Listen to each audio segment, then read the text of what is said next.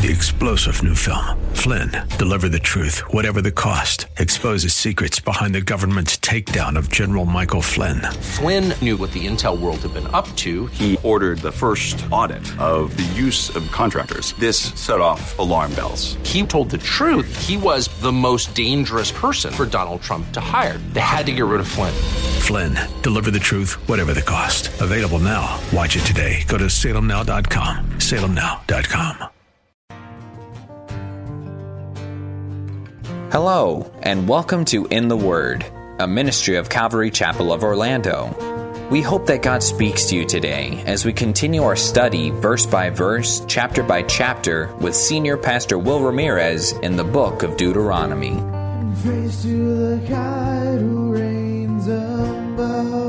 Moses was calling all the people of Israel to love God supremely.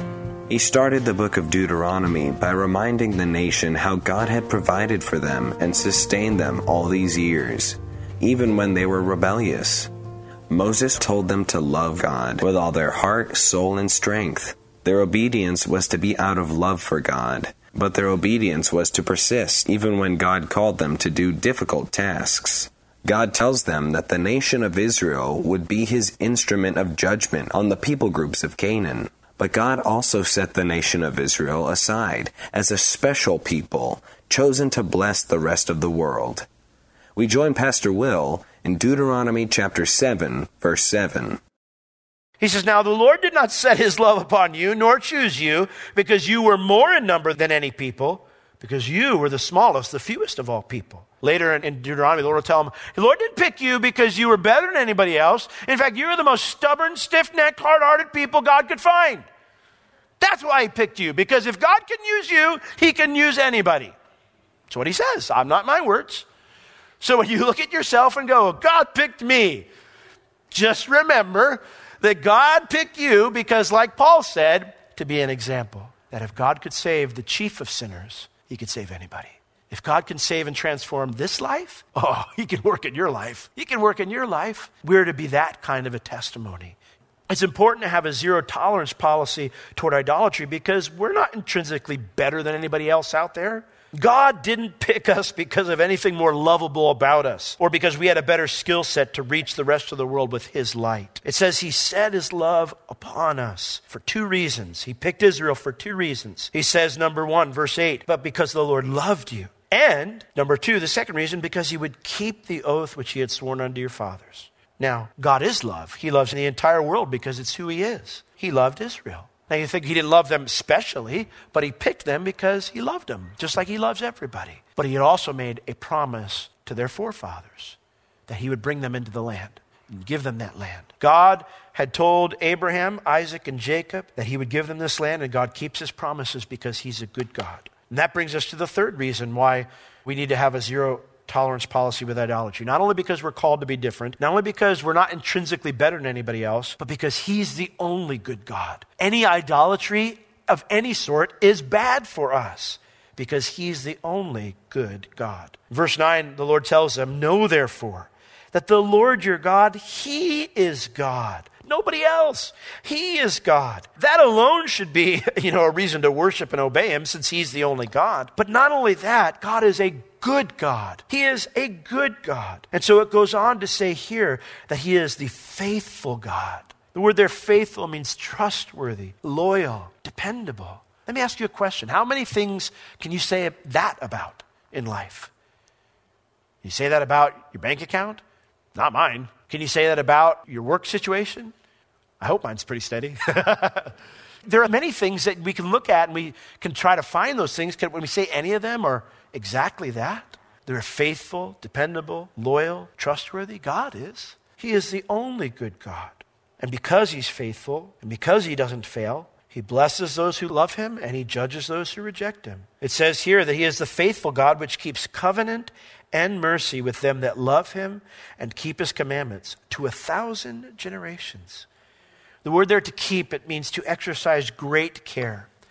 Now, the word covenant there refers to our relationship with God. God exercises great care in our relationship with Him.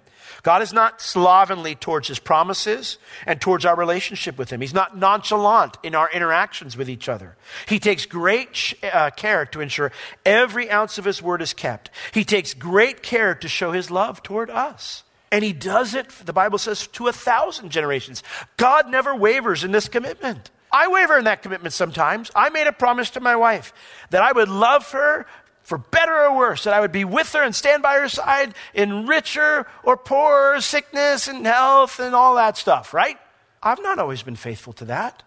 I've not always done a good job at that. There are times where our commitments waver because we're tired, we're frustrated, we're not doing well, whatever it might be. God isn't like that.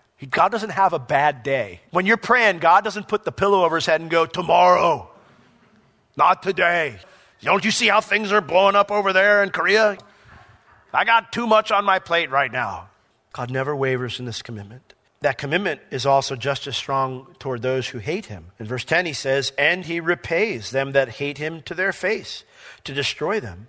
He will not be slack to him that hates him, he will repay him to his face. The phrase there, to them that hate him, it simply means to those that don't love him, to those who are unwilling to deal with him.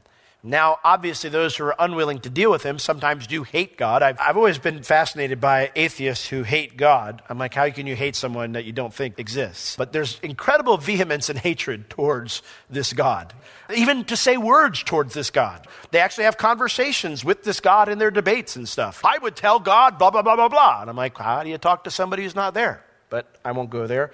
But either way, it doesn't just mean those who hate him. It just means those who say, I don't want to deal with you, God. I don't want you in my life. I don't care. I don't love you. I don't want anything to do with you. See, what's interesting with the believer, God gives us what we haven't earned. It says he keeps covenant and mercy towards those who love him. He gives us what we haven't earned. He gives us grace and mercy. But with the unbeliever, what does he call it here? He repays them, right? He gives them their wages. The Bible says in Romans 6:23 what? For the wages of sin is death. But the gift of God is eternal life through Christ Jesus our Lord. Salvation, blessing, all of it is a gift from God. But if you don't want anything to do with God, you don't want to deal with God, you don't want Him in your life, the Lord says, fine, I'll give you what you deserve, what you've earned. And the wages of sin is death. Now, it's interesting here because the Lord says that He will destroy that, He will repay them to their face. He will repay them, again, it says at the end, to His face. What does it mean? Whenever you say that in the Hebrew, it's a Hebrew idiom, means I will do it personally. God's not going to send a henchman. Like you hear those stories about, you know, angels or demons dragging somebody off to hell. There'll be none of that. Every person will get their day in court before the living God. That's what the great white throne judgment is. You will stand before the living God, and he will deal with you personally. Now, that's if you don't know the Lord. If you do know the Lord, you don't go to that judgment. You're seated at the right hand with Christ.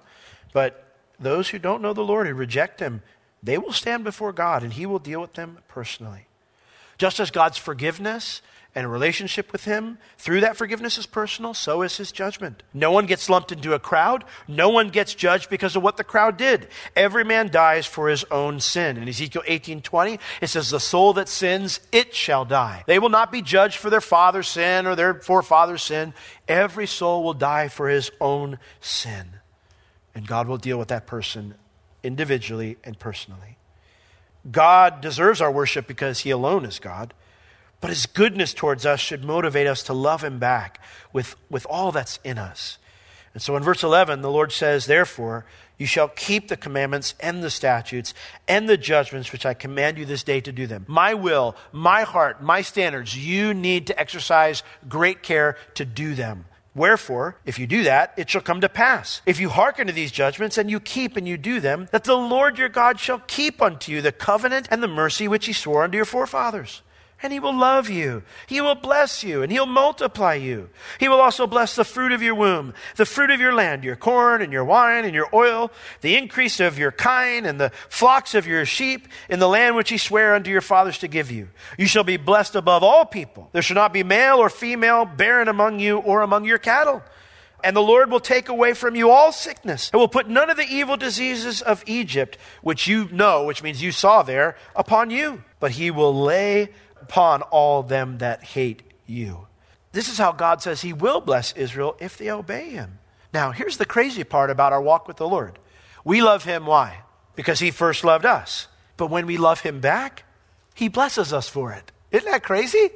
Like the Lord, seriously, the Lord's like, hey, that's how much I love you. This is what I've done for you. I've died for you. I've done everything. And we go, right on. All right, Lord, I'll, I'll, take that. That sounds great. And then I'll give you my life. And the Lord's like, awesome. Here's, here's a blessing for obedience. And Lord, wait, I'm just doing the reasonable thing. Lord, yeah, but I just love you and I want to bless you. That's how it works. In the book of Revelation, we see that we cast our crowns down before him, right? But then when you see them back again later in Revelation, they do them again because it means he gave them back to us. See, we're going to cast our crowns down and go, Lord, you're worthy. We're not worthy. And that's what they're going to sing during that time. They're going to throw their crowns down and go, Lord, you did all the work. It's all about you. You're the faithful one. And those are going to go, yeah, but I just like blessing you. I put it right back on your head. I just love you. I just want to bless you. And we'll keep throwing them down and he'll keep giving them back to us. The Bible says he's going to show us his mercy and his kindness for all eternity. Doesn't that sound like a good gig? We look here and we go, wait a second, Pastor Will. I want to know about this kind increasing and all my flocks doing well and not being barren and stuff and no diseases. What about that? Well, this is a promise to the nation of Israel. We are not a physical nation, so the specifics of that promise don't apply to us, even though the principle of God wanting to bless us does apply to us. But we do know that God has given us precious promises. In 2 Peter chapter 1, verses 1 through 4, Peter tells us that, that we have unique promises that are for us. Israel had unique promises to them, and we have unique promises to us. Peter said, according as his divine power, this is 2 Peter 1, 3, and 4, according as his divine power has given us all things that pertain unto life and godliness through the knowledge of him who has called us to glory and virtue, whereby are given unto us exceeding great and precious promises. Now, you say, what are those great and precious promises? Well, got to read the New Testament, man. I can't cover it in one night. But that's the idea that by those you might be partakers of the divine nature, having escaped the corruption in the world that is through lust. You know, God has given us unique promises. And so even though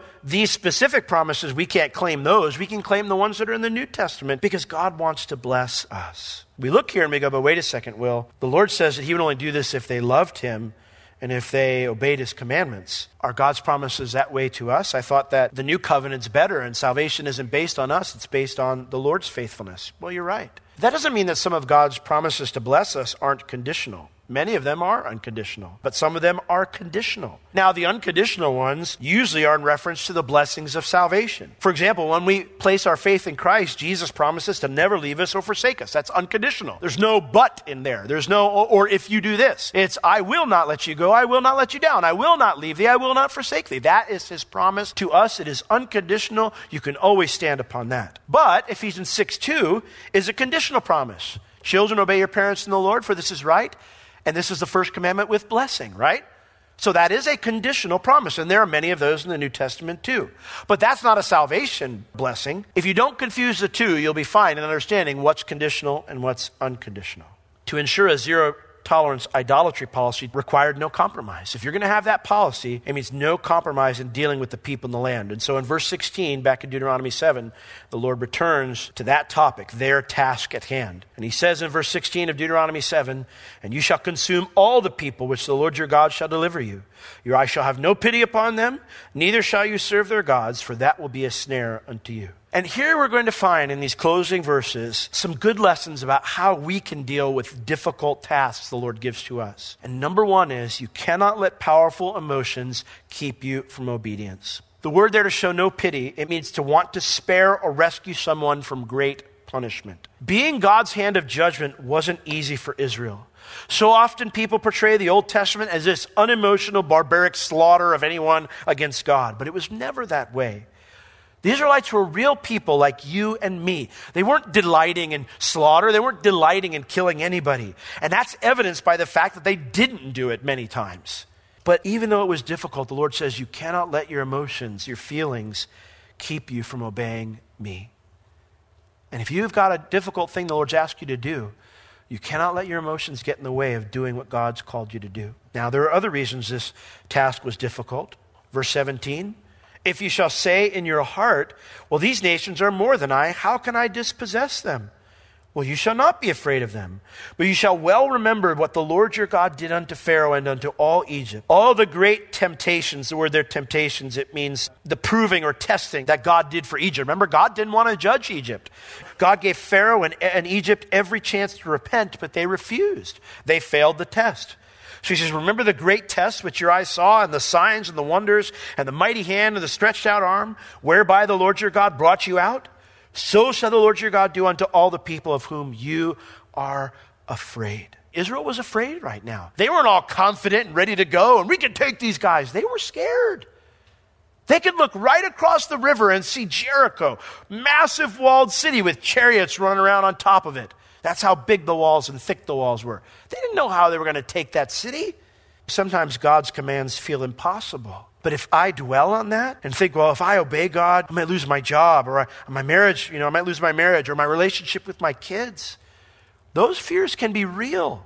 But in those situations, like Israel, I need to remember the miraculous things that God has done in the past because those are guarantees that'll come through in the future. If you have a difficult task in front of you, not only can you not let powerful emotions keep you from obeying God, but you must remember what God has done in the past. That's why reading your Bible is so important. Remembering is important. In fact, the phrase here it says, You will well remember what the Lord your God did. Well remember just means remember is doubled. Remember, remember. And that's why it's well remembered, because remembering is so important. That's why reading our Bible is so important. Because when you've been reading about God's miracles, it's easier to trust Him when you need one of your own, isn't it? When you see what He's done in the past. Israel's probably thinking, yeah, we get what you did in Egypt, Lord, but this ain't Egypt. We were trying to leave their land, not drive them out of it.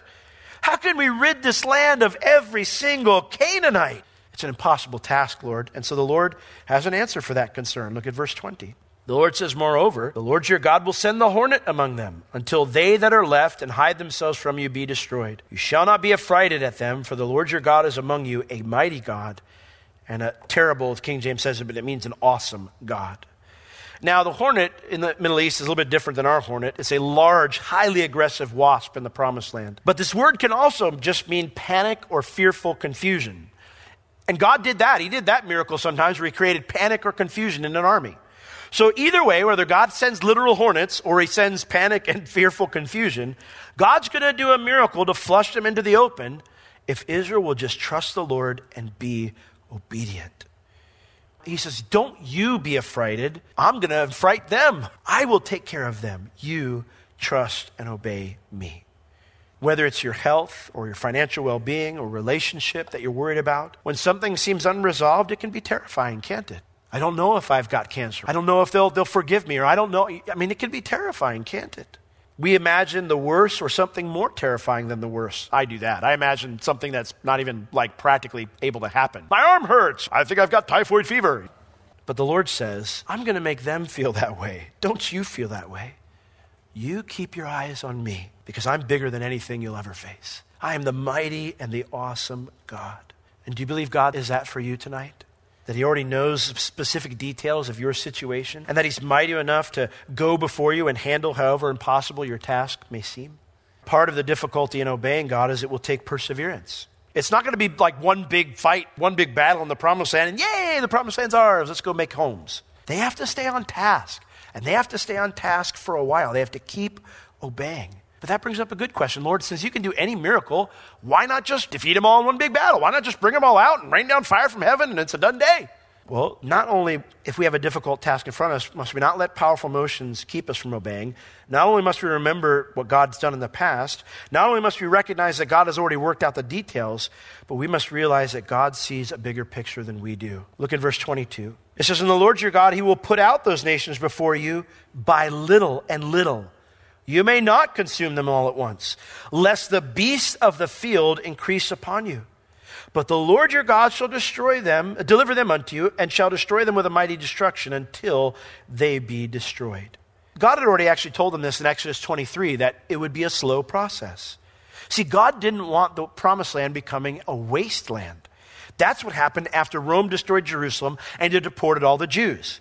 17 centuries later, it, it, was a swampy wasteland, but 17 centuries later, when Mark Twain visited the Holy Land, he said it was uninhabitable. He declared it uninhabitable. Who would ever live here? It's a swampy wasteland. Just because God will fulfill his promises slowly, it didn't mean he wouldn't finish what he started. And so the Lord says, You need to stay on task.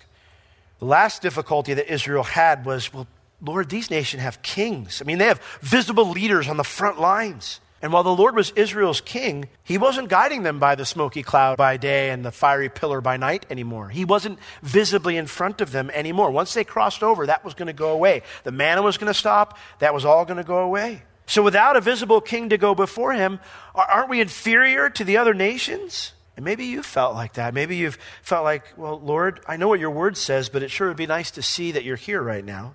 Well, the Lord wants us to know that even when we can't see him, he is bigger than any king, any foe, and anything we can face.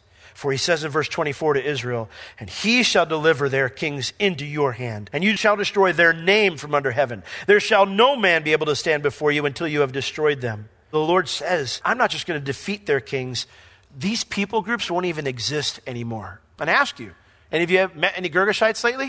How about any Hittites? Any Canaanites at all? You haven't because they don't exist. In many cases, these people were so lost to history that scholars debated if they even existed. They thought the Bible's not true, these, these people groups don't exist. But one by one, archaeology proved they would find information. For example, the Hittites were one of the groups that the Bible talks about a lot. And they're like, there are no Hittites out there. I mean, they don't exist. Till they discovered a layer underneath that spanned from the Asia Minor all the way to the promised land of this massive empire that existed. God kept his word. No man, not even their kings, could stand before him. Now, since this is true, Israel shouldn't fear or admire these nations. They should go into the land with confidence, and once they're done with them, eradicate any memory of their idolatry. And this is the last principle. Not only if we're going to have a difficult task in front of us, we need to trust that God can erase any problem without breaking a sweat. But we also need to follow it through to the very end. He says here, The graven images of their goods shall you burn with fire. You shall not desire to covet or lust after the silver or gold that is on them, nor take it to you, lest you be snared from it, for it's an abomination to the Lord your God. Neither shall you bring an abomination into your house, lest thou be a cursed thing like it. But you shall utterly detest it. You shall utterly abhor it, for it is a cursed thing. You know, it's going to be difficult for Israel to melt down these idols with all the precious metals used to beautify them. But any monetary gain they could get wasn't worth leaving a memory of where it came from and what it represented. The word abomination means something repulsive. A cursed thing means something to be destroyed. Israel was to remove all memory of the wickedness of the Canaanites so they would never be tempted to go there themselves. No compromise, zero tolerance. The words detest and abhorred you see utterly before them. That means they're doubled. Don't go anywhere near these things, is what God says. Frequently, we as Christians, we want the approval of the world, so we borrow their ideas, we copy their methods. We figure, well, it works, right? Why not? But the danger is that those things can be a trap to us. It can lure us closer and closer to things that God hates. So let's be thorough. Let's follow God's command through to the very end. If you have a difficult task in front of you right now, don't let powerful emotions keep you from obedience. Remember what God did in the past. Recognize that God has already worked out the details. Realize God sees the bigger picture. Trust that God can erase any problem you have without breaking a sweat. And follow it through to the very end. Sadly, Israel did not obey the Lord in this. And everything God said would happen to them because they did, if they would disobey Him, it did happen. And so the question is will you and I learn from that failure? Do I believe God means what He says? And am I willing to obey Him even when what He tells me to do is difficult? Let's pray. Lord, we do thank you for a hard lesson. You know, this is not something we can address lightly, Lord, because you brought judgment upon seven nations worth of people. Lord, we sit there and we think about that, and it's ominous. And we recognize, Lord, that judgment is coming again. That you will judge the world in righteousness. You said it from your own lips, Jesus. The day is coming when you will judge the world in righteousness. Now, Lord, in the meantime, we're to go out and be lights for you. So, Lord, we commit to you now to have a zero tolerance policy with idolatry, a zero tolerance policy when it comes to being obedient to you, that we're going to do what you say, even if it's hard and we're going to follow it through to the end. So, Lord, if we're in that situation right now where we're struggling being obedient to you, Lord, will you help us to see that you love us? Through the teaching of your word tonight, would you confirm that you're for us? And then as we trust you, you've gone before us. You see the bigger picture. You've already worked out the details. Your faithfulness in the past is a guarantee you'll be faithful in the future. Lord, we choose to trust you tonight. and to follow you to the very end. In Jesus' name, amen. God will call each one of us to difficult tasks. We may not always understand how things will work out or why things are the way they are, but we can trust who God is. We can trust His character and past faithfulness. He desires to bless us, and as we walk obediently, we will find that following His word without compromise is always worth it. If you have any spiritual or physical needs, please contact us. We would love to pray for you and assist you in any way we can. You can reach us at Calvary Chapel Orlando at 407 523 0800 during our office hours Tuesday through Friday, 9 a.m. to 4 p.m. This has been In the Word with Pastor Will, a ministry of Calvary Chapel Orlando. You can listen to all of Pastor Will's sermons and find other valuable resources online at www.calvarychapelorlando.com or on the Calvary Chapel Orlando app, available on iTunes and Google Play. Thank you for joining us today. We will see you next time as we continue to learn, walk, and live in the Word.